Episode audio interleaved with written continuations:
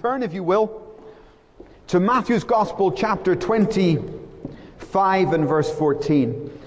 Matthew's Gospel, chapter 25 and verse 14. Matthew 25, 14. We, we live in a day and an, an era that is kind of scary in the church when it comes to giftings and power. In the West, in Europe, and in America also, there's a great dearth of spiritual power. Amen?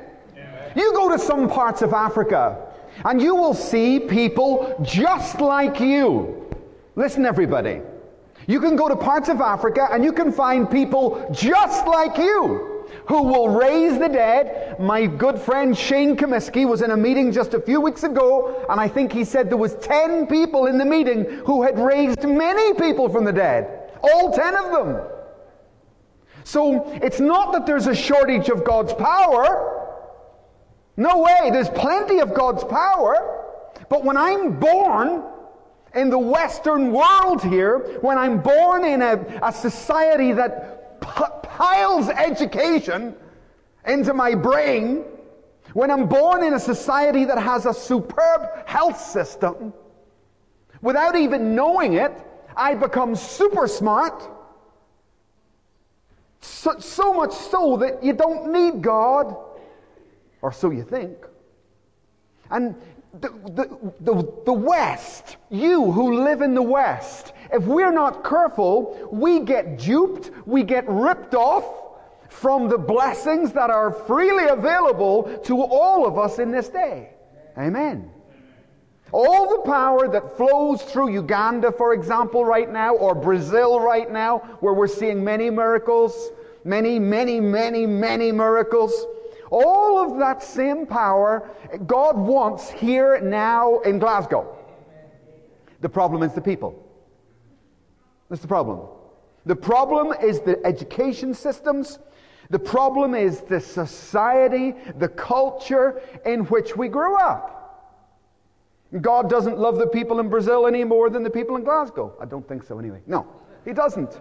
There's no difference. It's the same for Him. People are people. And when you see revival in one place, it's not because God is favoring that place. It's because the people, the people in that place are doing something. The people in that place are switched on to something that we are not. Now, I want to get very personal this morning. When are you not personal, Pastor Mike? I hear you say. I want to get very, very personal this morning. For you, for you. Who are you? What percentage of the church know who they are? Small, tiny, little, insignificant, ridiculous percentage. Who, who among you really know who you are? I, I mean, in terms of the, the you that God created and the you that God dreamed about.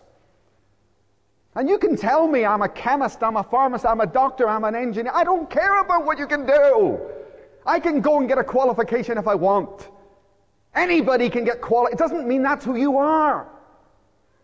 Mommy and daddy could have looked at you and thought, hmm, what's the best academic? Pr- I know what we get. Hello. And then you start to identify yourself by the thing that maybe culture or society put on. I'm not talking about that. We can all do that. We can all play the world's game, society's game, and forget that we have a Bible at all. And today I wouldn't have chosen this message, but I had very strong word from God to talk to you this morning, to you, about this thing, this subject, which is your gifting. I don't mean, you know, so much what you're good at. You can go and study. As I say, you can get a qualification. We can all do that. I'm not talking about that. Listen, look up, everybody. Listen really carefully. If I want to be a doctor, okay? a medical doctor, for example. I can do that. I can work very, very, very, very hard. You don't have to be gifted. All you have to do is work hard, and I could become that thing. All of us, if you were determined enough, you could do that. The difference with that and gifting is gifting's easy. When God gives you a gift, that thing is easy for you. It's simple for you. And when I sit with you and pray with some of you as you go through your qualifications, you know where I'm going, don't you? I, I, sometimes doubt whether this is particularly easy for you. I sometimes wonder, are you actually on the right road there, guys? Because uh, gifting is easy. Calling makes things easy. That's why it's a gift, right? If someone's on the keyboard, you can discipline, like Pui, Dr. Pui Wong when she was here. Pui was not a natural keyboard player. She couldn't read music, but man, she worked hard. She worked very hard and she got up there and God bless her, she played the keyboard and you didn't maybe know too much difference. But someone else like Suyin is born, it's different. You understand? It's a natural thing that flows out of a person's spirit. That's gifting. I want to get to you. I want to get to the you. Why is there a dearth of spiritual power in the West? Because the people are buried under education, buried under a health system, buried under their cultures, and you have to dig through all of that and all the booby traps and defenses that are built in, you know, by parents and everything else. There's a whole load of problems you hit. But you need to be pretty ruthless about getting to the person that you are. I'm telling you, mark my words and remember what I say to you right now for the rest of your life. The person that finds their gift, they find their life. They find their life. They find the life in all its fullness that God planned and predestined them for. And I guarantee you this God will do a better job of your life than you will. He will do a better job than you will if you will only take the time and find that thing.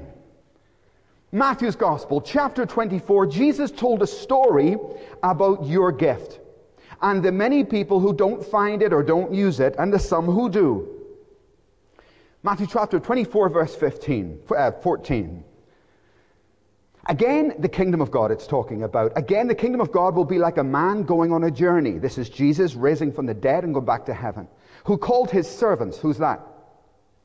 That's you. And entrusted them with his wealth. What's that?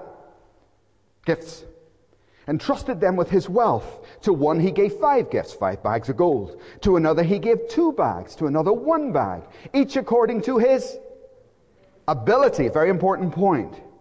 Then he went on his journey. Christ returns to heaven, takes a seat at the right hand of the Father. The man who had received five bags, five gifts, went out at once and put his money to work, and he gained five bags more. So also the one with two bags of gold gained two more. But the man who had received one, he was embarrassed. He was ashamed it looked so, so little in comparison to the others. Comparison, comparison, comparison. But the man who had received the one bag went off and he dug a hole in the ground and he hid his master's money. After a long time, 2,000 years, the, the, the, master of those servants returned and settles his account with, those, with them. The man who had received five bags of gold brought another five. Master, he said, you entrusted me with five bags of gold. See, I have gained five more. His master replied, Well done, good and faithful servant. You have been faithful with a few things. I will put you in charge of many things. I gave you one gift. You used it well. I will now increase the giftings that I give to you. Come and share in my master's happiness. The man with two bags of gold, uh, also came and said, Master, you entrusted me with two bags of gold. I have gained two more. His master replied, Well done, good and faithful servant. You have been faithful with a few things. I will put you in charge of many things. Come and share in your master's happiness. Verse 24. Then the man who had received the one bag of gold came. Master, he said, I knew that you are a hard man, harvesting where you had not sown and gathering where you had not scattered seed. So I was afraid, and I went and I hid your gold in the ground. See, here is what belongs to you. And look at the harsh treatment this guy gets, man. This is, this is serious stuff.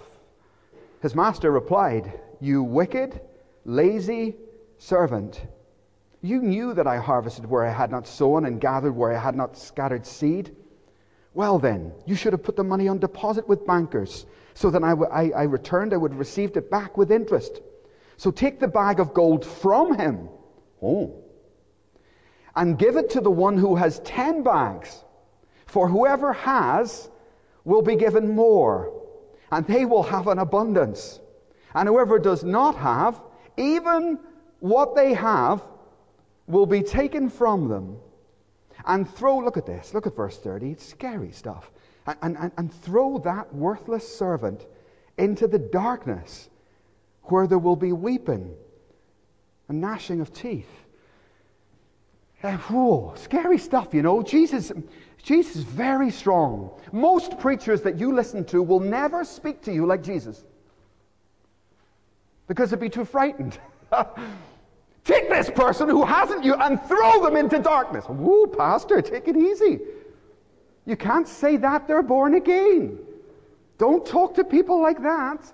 This is Jesus talking. He takes it incredibly seriously. Now, we need gifts. We need you to find your gift, to find out what God has made you for, because the church needs it, Glasgow needs it. We need gifts, remember, not people. Not, not, don't, don't attach your name there. We need gifts. You can tell, for example, we need evangelists. How do you tell a gifted evangelist? Because people get saved effortlessly. When a person is a gifted evangelist and they preach the gospel, boom, boom, boom, God accompanies the gift with the salvation. That's how you tell. By their fruits, you shall know the gift. By the fruit it bears. You can claim to be anything, right? But the gift is evidenced by God. This is an important biblical principle. People can call themselves all manner of things. Be careful. The gift, by their fruit you shall know them. How do you know someone who's got a gift of healing? Is an easy one for you. Because people get healed. People get healed. The gift is evidenced by the fruit. By their fruits you shall know them.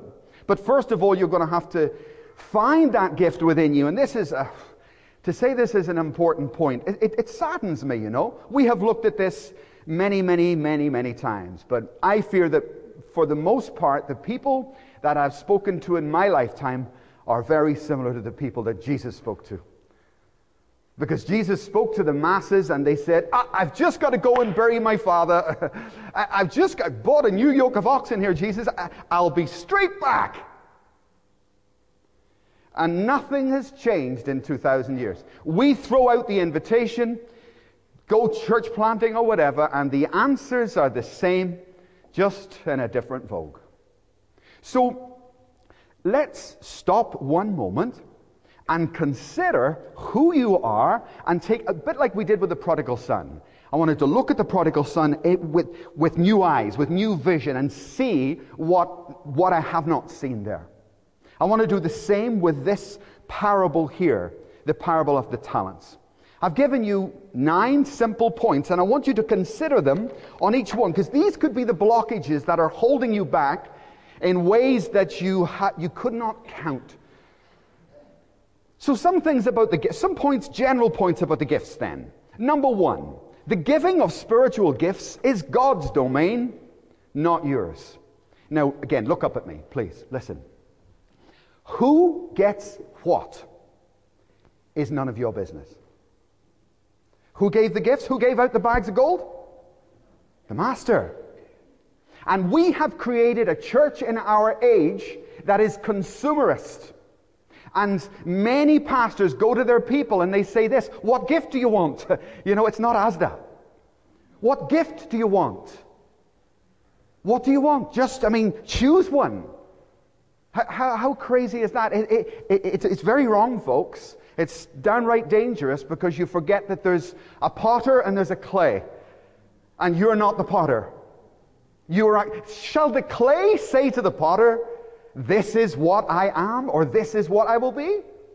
No, you are a creation. You are made by God, you know, predestined for a purpose, for a goal. But many people don't find that, and then we start in the wrong place by it's a consumerist approach to it, and then, as I say, I think it's a downright dangerous approach to it. So my advice to you is this do not begin by saying, Oh God, I'd like the gift of healing. Don't begin by saying anything. Don't begin in terms of giftings in you by asking for anything. You don't need to. Begin by finding out what's in you. You've already got a gift. Every single person here. But I would say, by my estimation, 90% of you don't know what it is. And that lack of knowledge or understanding or bravery or courage or sacrifice or whatever it is will it will stop you entering into the life in all its fullness and all the dynamics that God promised he would have for you. This is one of the things, one of the main things, at least initially, that can stop us from doing that. So, my first very important point do not ask God for stuff. You don't need to. What you need to do is do a self analysis, shut down your engines a minute, and say, God, what have you given me? What is the gift within me? Point number two every single person has got something. There are no exceptions. Everybody in the parable got something. Now, there was a great variation, but they all had something. So, every person in this room, without exception, have got something. You've got something. And your life really opens up. The future opens up. Spirituality opens up for you when you find that thing. Now, I know what your next question is. How do I know what it is? Everybody look up. Keep full attention. It's very important. How do you know what it is? Because this is where the problems start. I don't want you to tell me, really. I don't want you to tell me I am this. I, that, that's not the right place to start. Really, it, it, it's good if God tells you. That's what happened to me. I was asleep, going to sleep on my bed, and I got a word from God about who I am. That's a very good thing. Maybe not as common as most ways people find out. The most common way would be the second way, and that is that the church tells you. You know your gift. Let me give you one big, big warning. Who owns your gift? Um, mm, the highest heavens belong to the Lord, the earth he has given to man. Not really God, no. Not you either. The church. The gifts belong to the church, they do not belong to you. Okay? So God spoke to me as a very young believer, one word, and He said, Preach. So I, what did I do with my gift? Keep it? No. Go to my elders, and I said, This is yours. I've got something that belongs to you. And I am available for you to do whatever you want, whenever you want, wherever you want. This is yours. It's in me, but it actually belongs to the church. Okay? The, everything you get must die.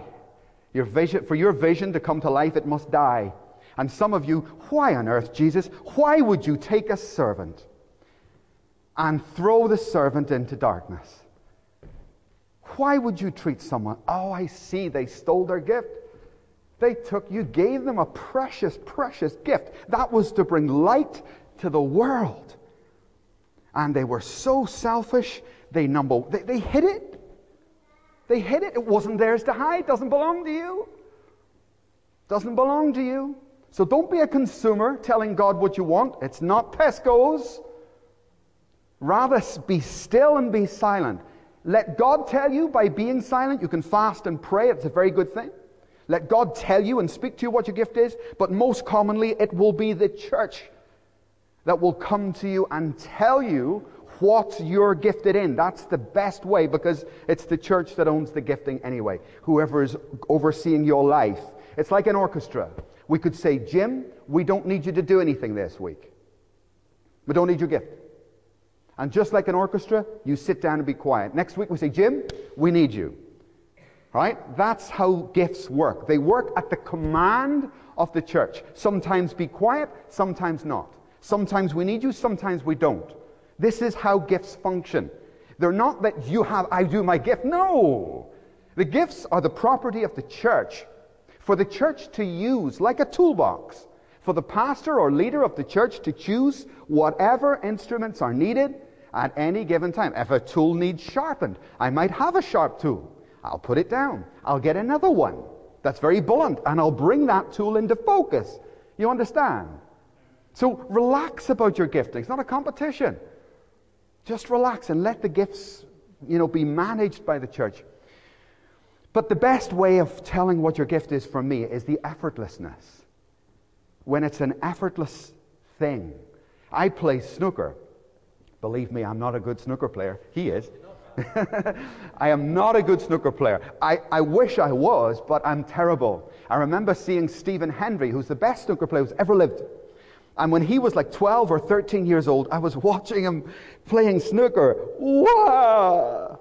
I mean, just bam, bam, bam, bam. And he, I remember him saying to the cameras, I don't know what the fuss is about. What, why is everybody following me? What's the story? He didn't realize. Have you got any idea how hard that is? it, you're gifted. It's the effortlessness. It's the effortlessness.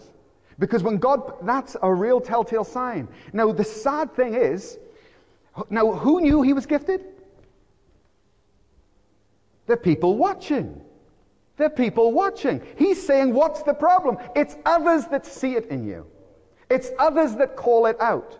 You don't want to end up on Pop Idol now, do you? You see, do you know who that is? Self selection. They put their own names forward. I'm going to be a superstar. I'm going to go on Pop Idol. Now, you've seen the result, haven't you? It's a good laugh, isn't it? America's got talent. Britain's got talent. So many people who decide that they're going to be something or do something, and it's absolutely hysterical. I mean, goodness me. Have you seen some of them singing? Heavens above, get a life. What are you thinking about? I mean, who's your mother? Who, haven't you got any friends? Have you got any friends who can say, This is not for you? Goodness me. Self selection. That's what that comes from. Someone choosing their own, they think, gift and then finding out that they actually haven't got it. And also self deceived. And these people are like, you know, you can throw a spanner in the works of the church. The church should smoothly run, but when you get someone who's trying to be the wrong thing, it's just like throwing a spanner into the what should be the smooth operation of the church, and your fulfillment comes from your part in that. Believe me. And many of you don't even know what I'm talking about, and that's the tragedy. Your fulfillment in life and your eternal reward Wow. It's attached to the gift you were given. Can you hear me? I cannot overestimate. I, I, I, don't want to preach this. I've got a, a pile of stuff on my windowsill this high at home that I need to do here. And I can't, but God spoke so strong. I want you, do your work. I want you to talk to them, that's you, about this. Because God sees you leave this earth and go and stand before Him and give an account for what? Not for what you dreamed about or wanted to be, but for what He gave you. Where's that bag of gold? Where's that gift? Each of us will give that account. This is a very important issue. Point three notice that everybody has got different, uh, different gifts. And God did not demand a return on gifts that He had not given. But I'm afraid false expectations are everywhere Again, look at me, please. Listen carefully. Because I know you, I know this is a big one for this church. It's a big one for some of you. False expectations. The wrong expectation. People slog their guts out for false expectations. Uh, I thank God I, I haven't got a huge problem with this one. I never did. It's because I come last in a long family, in a big family, with nine brothers and sisters who were all very high achievers. So by the time I came along, I thought, listen, there's no contest. I may as well just sit down now. You know, I gave up right at, in the best possible way. I, I gave up. I thought, you know what? I'm not even going to attempt to graduate and go to Oxford like Mary or, you know, blah, blah, blah. One after the other, they came through. You know, fantastic, great. But false expectations, I thank God my parents never did that to me anyway. Do you know who can put expectations on me for what I'm not? Me. I can. Because I compare myself with my brothers, my sisters, my colleagues. Don't do it, folks. Don't compare yourself with anyone. You can live your whole life under your own expectations or those of your parents, those of your family. We must obey our parents. We must, you know, respect them till the day we die not just till the day we leave home. We must always do that. We must honor our parents. But my mother's not God. Sometimes you might think she is, but she's not, right? You don't obey your parents when it comes to the ultimate decisions in life. Okay? You cannot do that. That's very, very wrong. But family can put expectations on you that are not the expectations that God placed. And remember, the role of every parent is to bring the child up to be what God had destined them to be, not what they wanted them to be. There's a word for that, right? Not good. The role of every parent is to seek God for what God wants my child to be. You are entrusted with Samuel. You are to dedicate him, her to God, and then give that child every open door to fulfill what you have heard in your quiet time about them. Not your dreams, not Mrs. Jones's daughter's a doctor, Mrs you know, whatever daughter's this, my daughter's good. Come on, guys, come on. Get with the game plan. We're, not, we're in the world, but we're not off it. Okay? So you can put pressure, my family, my society can put pressure, my work can put pressure. And goodness knows that's a huge thing. Your, your career minded people can be really take on pressures and pressures and drive yourself crazy where burnout comes in, right? And the church, the church can put pressure on you. Now, there's a right way and a wrong way with that. There's gift and function. Okay? So let's say someone's a gifted evangelist. You will know they're a gifted evangelist because people get saved when a person is a gifted evangelist. By their fruits, you shall know them. Okay? Or any of the other gifts. You can spot it by the fruit therein. Point four some are more talented than others. And this, at first reading, this makes a little bit of a, a scary one. Some people have more gifts than others. One guy gets one bag of gold, and the other guy gets ten. Hey, Jesus, that's not fair, right? At, at first reading, it seems to be not fair, but if you read the whole story, he said that he apportioned the ability according to their ability. God knows exactly what He's doing. He only apportions according to your ability to cope with it. He's not going to destroy you by giving you giftings that you're not able or mature enough to handle. Okay? So the gifts are according to the ability. For example, to stand up here and lead worship like Leanne did this morning or Chris did last week, you need certain abilities. One of them is humility. You need to be able to separate yourself from that ministry. Right? That's an ability. But if you're going to get a puffed up, proud heart, do you think you can do this? No. And God will not give you that ability. He will entrust it to those who will not be destroyed by it, those who know who they are and are able to separate themselves, if you like, from their ministry. So God will not destroy you by just dumping any gift on you. He looks at you, assesses who you are, who you're going to be, and then he puts the gifts accordingly. So, listen carefully, folks. there are things that God has withheld from you because you don't need them, because you can't handle them. Okay? You can't handle it. So I can't give it to you, child. It would destroy you. You don't have the maturity for that. So don't go seeking after things let God be God and let Him, He knows you better than you know yourself. Much, much better than you know yourself. I like the word ability because I think there's a lot in it. I think Pastor Ely is a very good example. M- many people have come to me and said, Oh, Pastor Ely is a man with great abilities. And in one sense, that's true in a natural, in a natural way.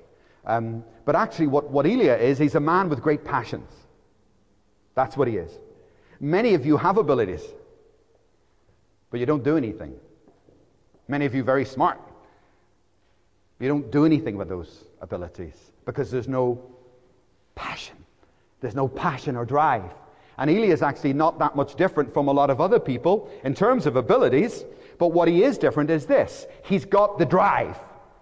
He's got the ambition, good ambition I'm talking about. He's got the spiritual ambition to actually do something, and that's where the abilities come out. If you set your heart on a target you will hit the target. You will reach that. And whatever abilities, you'll get them. If you need to do this or be that, you'll become that to achieve the goal. You with me? So without passion and drive, good drive, your abilities will lie dormant within your life. And you become a bit of an enigma. Where people look at you and they say, Whew, there was so much potential in him. So much potential in her. And yet, they never really did anything, did they? They never, they were inconsequential. You know what's missing? Passion. Maybe sacrifice. But it's actually the drive that brings those abilities into you know, uh, fruition. Number five, and this is a warning. It's a funny warning. Someone will always be better than you. We all have a gift, whether it's in kindness and caring and love and worship. Everybody in this place has got a gift. But you need to be aware that whatever you do, there, there will always be someone better than you. So you need to accept that and you need to realize that nothing is a competition in the kingdom. You need, because believe me, this destroys many people. They, it's sad. It's very sad. Let me give you an example. Someone wants to be a worship leader, okay? So they get up and they train and they study and they do this, that, and the other, and then they get up and they lead worship for one day. And it's good. And then the next week, someone comes in and they're fantastic. Do you know what the first person comes to us and says? I don't want to lead again. Oh, don't want to lead again? Well, why did you want to lead in the first place? Are you, are you comparing yourself with someone else? Is that what's going on here? There will always be someone better than you. So you cannot make your motive for what you do a comparative motive. That's the wrong road, the wrong route. Okay? Gifts are different. They're, di- they're, they, they're different in their focus, different in their power, different in the person that holds them, in their efficacy. I got a great example of this in Bulgaria. We had a big meeting, there's about 300 people there one night, and there was a famous singer coming in. And he, he was well known, a whole band with him, and he was Mr. Dynamic, you know. He knew every move he was going to make. He knew when his hand was going to be up there and when his leg was going to be here. And he was well practiced at his art. And you know what? He was good. He was good. And he finished and. And then someone called out this young lad. And Elia looked back and Elia nudged me and he said, Uh oh, wait till you hear this guy. And this young, skinny fella got up, and I thought, well, he must have a good pair of lungs because he certainly looks like a weedy little thing. Whoa. He started to sing. You know, when people, some people can sing and they absolutely move you. That place just moved. One of them was functioning very well. He had practiced his skill, but the other one was gifted. That's the difference. And you know what the difference is? The response. That's where you, by the fruit. By the fruit you shall, by the response in the people. And my warning to you is we need to function, folks. Last Sunday, Everson, I lost count of the number. I meant to get some hats and put all different hats on you today. he did so many jobs, I lost count. First of all, he had to come in and do this equipment setup. Then he had to go and get the students. Then he had to come back here and do this. Then he had to go over and do that. There was about eight or nine hats. We need to do this, folks. We need to do the work of the church. It's not what I'm gifted in, it's just functioning. But you need to find your gift. Right? I reckon this is my personal assessment. 75% of my time will be spent doing work, functioning for the church. 25% is a very good estimate that should be devoted to that which I'm gifted in. Okay? And unless the church determines otherwise, you should probably estimate that for, for your life balance. I think it's a very, you can't just go, I'm a worship leader, I'm going to spend all my time leading worship. No, there are very few of those in the world. Very few. Some, not many. And that's an exceptional gift. That's an international gift type thing. Okay? So keep a balance, keep a balance in what you're doing, and make an assessment of yourself. Are you functioning? Which is very good. I commend you for that. Or are you gifted? The difference will be in the response of the people. That's how you tell the difference. Sixthly, gifts are distributed, as we said, uh, based on ability. But gifts, unfortunately, within the church, they have a nasty habit of bringing out some very bad traits within people, and if you lead a few churches over a period of time, like I've done, you start to realize that the prayer team in this church, the people in it, have the same problem as the prayer team in this church. And the prayer team in this church. And the prayer, oh, I see. The, the worship team in this church has got the same problems as the worship team in this church. And you suddenly realize that certain giftings tend to have certain problems, like worship teams. What are the problems with worship teams? There's a lot of them. Sensitivity. They call it sensitivity. It's actually bad temper. Okay? That's what it is. It's not sensitivity. Sensitivity makes me very gentle, very able to get on with people. Uh, the, the opposite of that is what it, what it truly is. Worship teams around the globe suffer with this. It's one of the, the, the traits that go with that gift. What about the prayer team, the intercessors? Where's Elson? What's the problem often with them? Pride. Pride, because you spend time with God. You've got to be careful because pride will get you. What about the evangelists? It's always, always the same with evangelists. Self righteousness. We're the only ones. We're the only heroes. God, they're all dead. There's only us left. There's only me. Goodness me. This is the evangelist. Every church you'll go to, it's the same old thing that attaches itself to the gift. Okay? So there's nothing new with these things. You may think you're unique. You may think you're the first person to try this or go down. You are not. There are gazillion, there's 7,000 people before you, pal. Okay? So it's better that we learn from other people's mistakes and don't have to reinvent the wheel. Point seven, and I guess this is the heart of it. If you use the gift you have, you will receive more. Oh, yeah, forgot to say one thing. Look up. this is my opinion. As I have looked after different churches, I've noticed something repeat itself over and over and over again the people who hide.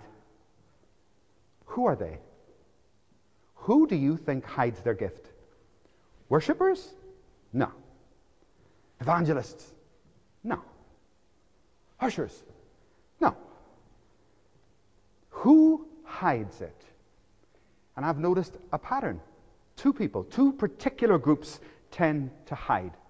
Okay? More than others. Everybody can hide, but more than others. The first is helps the helps ministry because they start to feel like a dog's body.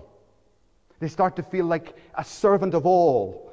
And in the church, you'll find that many people, even though they're gifted in this, they don't want the title of helps minister or helps person or handyman because they think it's demeaning to them. In fact, I lived with a person just like that. He was too frightened to ask me what I thought. God help him. It wasn't a good story. He was too frightened. He knew I would tell him the truth. I lived with him for about a year, and he wanted to be a worship team backing singer. There was only one problem. What was the problem? Couldn't sing. So, anyway, the worship team were very gracious to him, and he tried, and this, that, and the other. He was the helps guy. That's who he was. He could do everything. But he wanted nothing to do with it. And one day, out of sheer frustration, he, he, I remember sitting at breakfast table or whatever, and he turned to me and he, I, I could, he, he, he's getting ready to ask me, What do you think my gift is? I said, Keith, you have the helps ministry. Do you know what he did? He covered his face, hid. He hid himself in his own hands. Foolishness, foolishness. Please listen in Jesus' name. May God, may you advance these people. Please listen. My advice to that man was this Are you going to hide your gift? Listen! You have one bag of gold. Slap on your lapel. I am a helps minister. Don't hide it. Don't hide it. Become the thing that God has given you. That thing has got to do a work in you. Are you proud? It's not, God knows what He's doing. He has given you a gift, and that gift will shape you. It will make you. I think you're proud. I think you don't want to be known as a helps minister. You want to be known as a worship leader. But God will take the pride from you. How? By helps.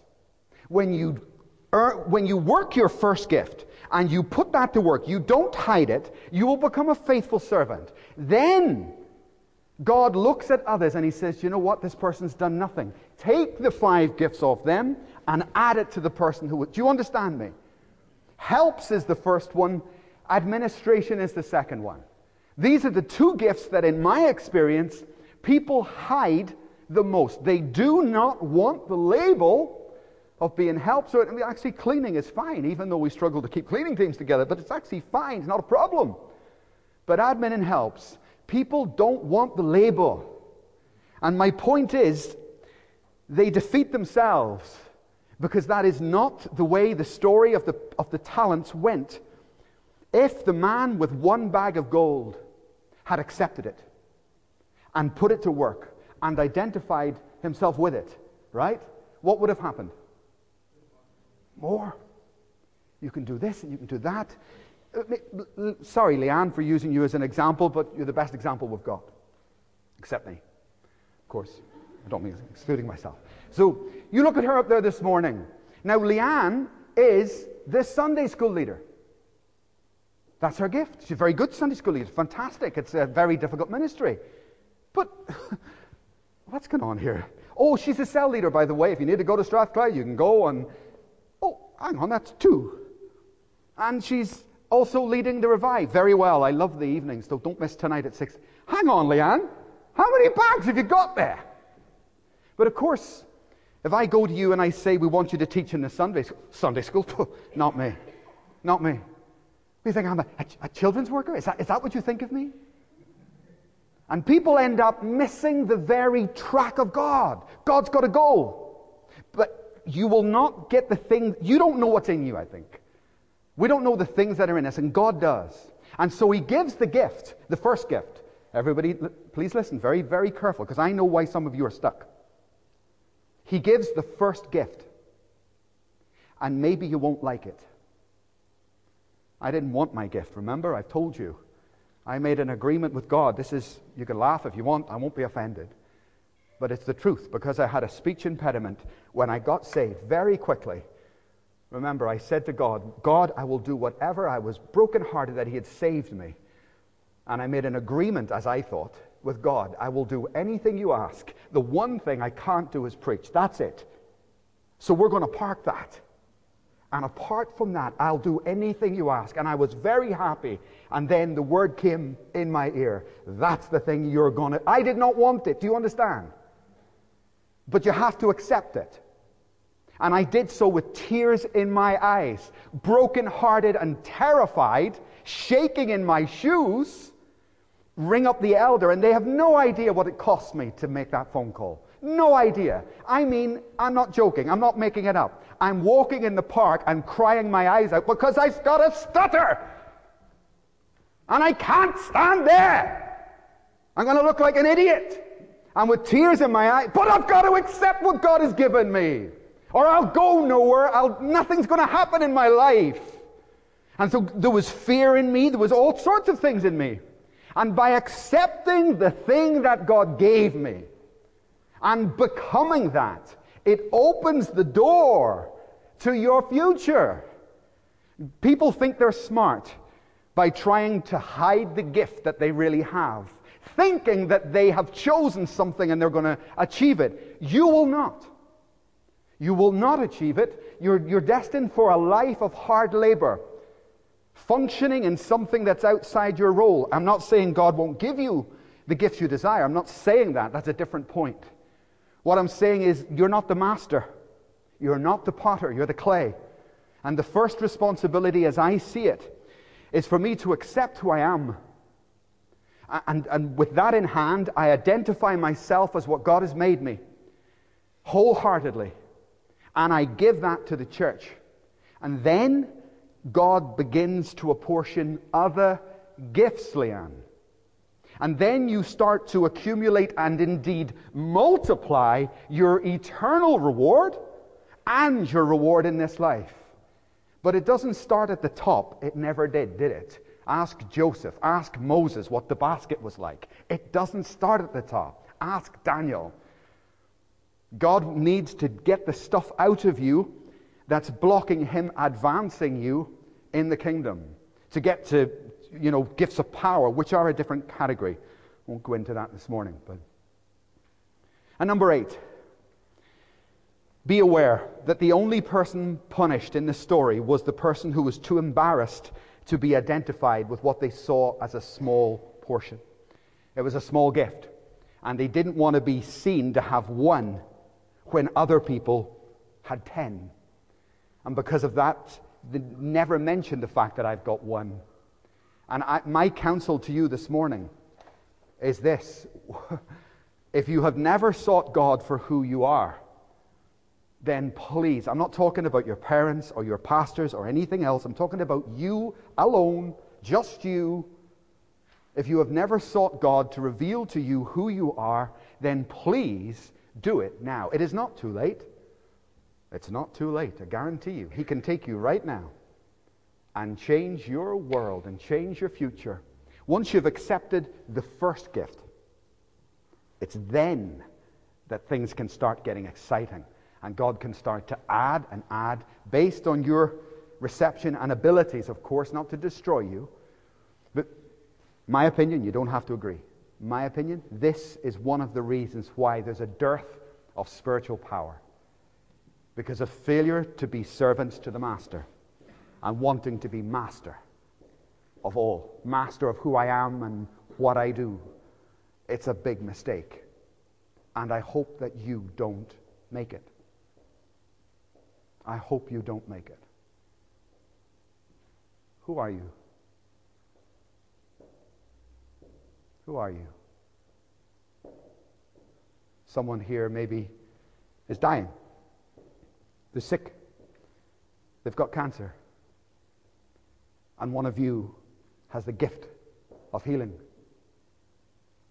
But because you wouldn't be an usher, you never arrived there because you hid your gift. You never matured. You never grew up. And then we think, oh, there's no gifts. Oh, there's plenty of gifts of healing, all right. Every church has all they need. We don't lack anything. But in you, buried under culture, mommy and daddy, education, health, you name it, inside of you, deep down, there it is. There's the treasure. There's the gift that God placed in me that God has placed in. It's there. It's there. And I ask you to find it. Find it. It's the key to the future, the key to your future. Okay? Let me invite the worship team back. Just stay with your heads bowed one moment. Oh, Father God. Lord, we give you, I just want to give you a moment to pray to God and ask Him to forgive you, and I ask Him to forgive me. Father, if I have been bombastic in the kingdom, telling you what to do, telling you what I want like a child in a sweetie shop, forgive me, God. This is not about me. This is about you. And like musicians in an orchestra this morning, we present ourselves waiting for you, the conductor, to point at us, to call us out and I pray for your grace and mercy to reach this place this morning and call out the gifts within every person here. I pray not one will lose their gift, but they will find it. Find it. In Jesus' name, find it. Holy Spirit, shine down in this place and reveal it. I pray tonight as we at 6:30 we meet to revive our spirits. I pray you will continue to help us embrace who you've made us to be, not to shy away or run away, but saturate ourselves in who we are. And God, I identify myself as a Christian. I identify myself with everything you've made me, and I accept it. I accept it. I accept your work. I accept your hand in my life.